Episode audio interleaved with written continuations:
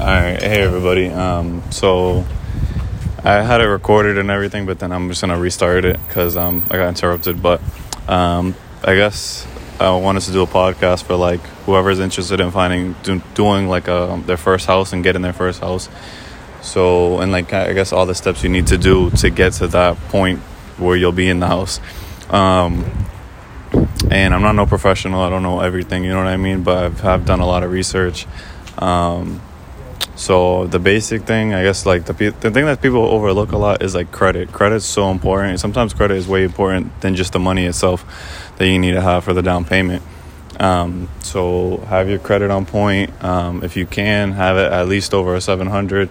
Um, if like at most, if you can do it, have it over a 800. You know, because um, it honestly affects your how much you're paying monthly and the overall amount you're going to spend on your property, you know.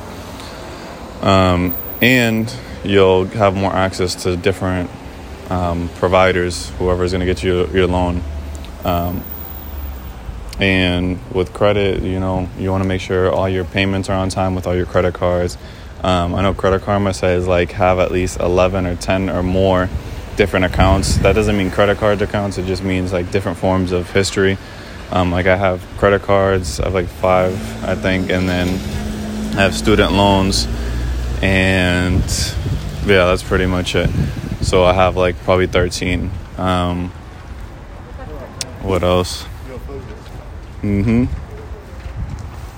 Um, have your credit on point. What I'm uh, trying to think as well yeah and then make sure you don't have any things like you know like delinquencies or anything that's like on there. Just like try to pay off your debt as much as possible. One of my managers said that um, he had what is it?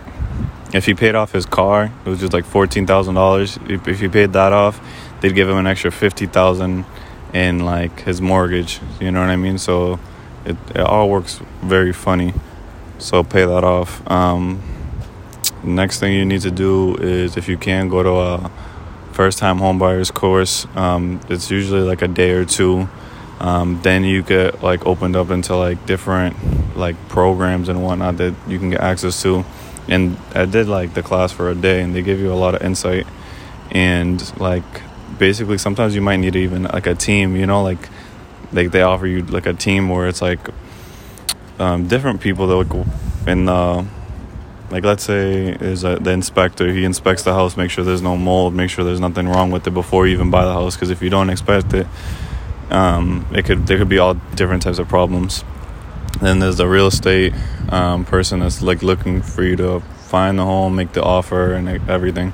Then there's an attorney that helps with all the paperwork and making sure you're not getting screwed over. Um, but yeah um, and all, you don't need to get a team it's just it's good. Those like an inspector is like one thing you really do want to get into because you don't want to get into a home and then you're just like fucked over. Um, you know, excuse my language, but you want to be safe, you know, and know that you're in a good position. Um, and then the money, obviously, we're gonna need a down payment. Um, it depends on the house. Everybody says like three percent, uh, five percent. You know, if you can, ten percent, um, twenty percent is even better because you get like you can avoid PMI. There is a thing. It's like my mass MassHousing. I believe. Let me see if I could find it real quick just to make sure.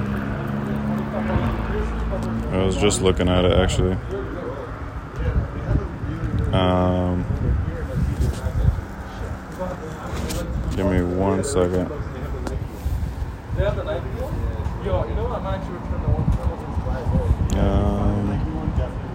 Yeah, MassHousing that like they offer. It's a little bit better, like in terms of like what, like in terms of like what they offer, because I think they offer like no PMI, which is like private mortgage insurance.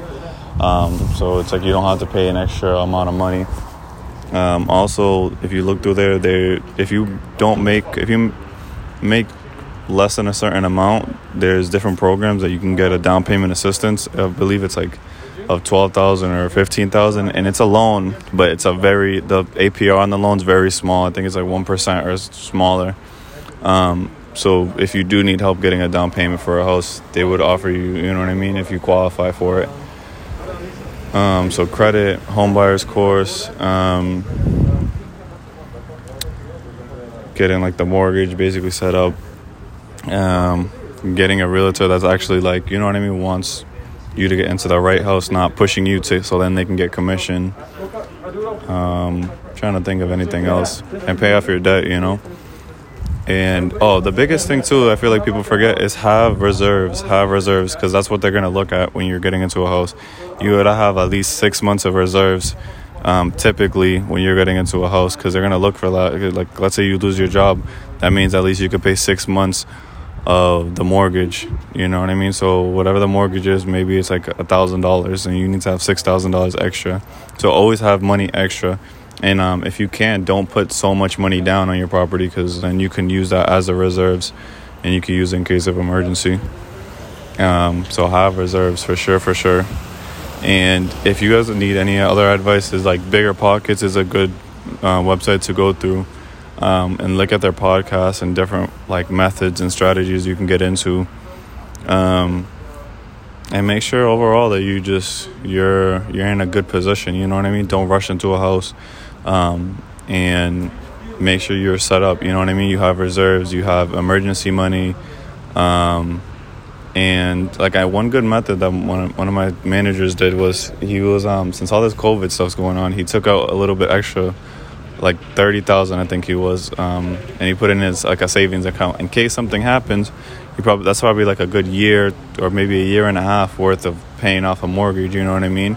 So it's like he'll he'll be good for a good while. Let's say if he does lose his job or if his job closes down, whatever happens. So, um, because anything could break in a house and anything can happen. You know what I mean? When you do, because that's a big responsibility at the end of the day. Um, oh, and what I uh, I don't know if I said it in this podcast because I know I'm re-recording it, but with your credit, if um you know somebody that has really good credit and they trust you, you trust them, they can put you as an authorized user, and then sometimes your credit will go up a lot depending on where it's at. Like mine went up like 60 points, 70 points, 80 points, something crazy, because my dad put me under his, and he had like a 20 year um, history. So then now I have a 20 year history technically because I'm going off of his. Um, and I'm trying to think. And honestly too if like you can do it get into a multifamily properties. Some people don't want to. It's all, all up to preference. But if you can make it to the point where it's like you're not spending so much money on rent and somebody else is paying that rent for you like the mortgage then that's great. And then you can wait and get into a, uh, an actual uh, one family after you've done your, your two family you know what i mean? And that two family will help you pay off the mortgage in that one family you know? Um, you want to think where it's like you have less risk as possible and you're benefiting you know what i mean? You don't want to be stuck with the mortgage and you're kind of like damn maybe i should have did this or what you know? Sometimes you got to take little hits.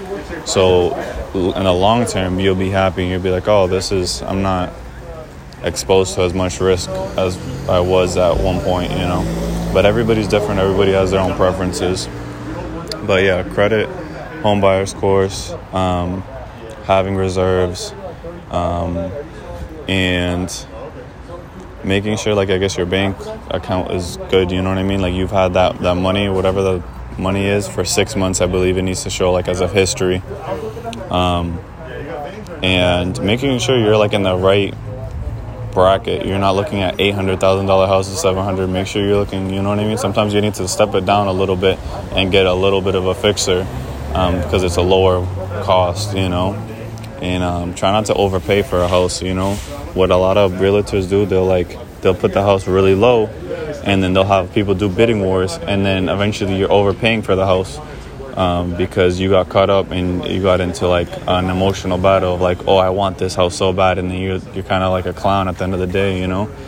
Um, but yeah, just be wary of that, and I'm trying to think if there's anything else. Um, Oh, and like if you have a 401k, I know like people that have taken 401ks, their money out, um, and put it towards a, a, house, like a down payment, and then you end up paying that money back to yourself.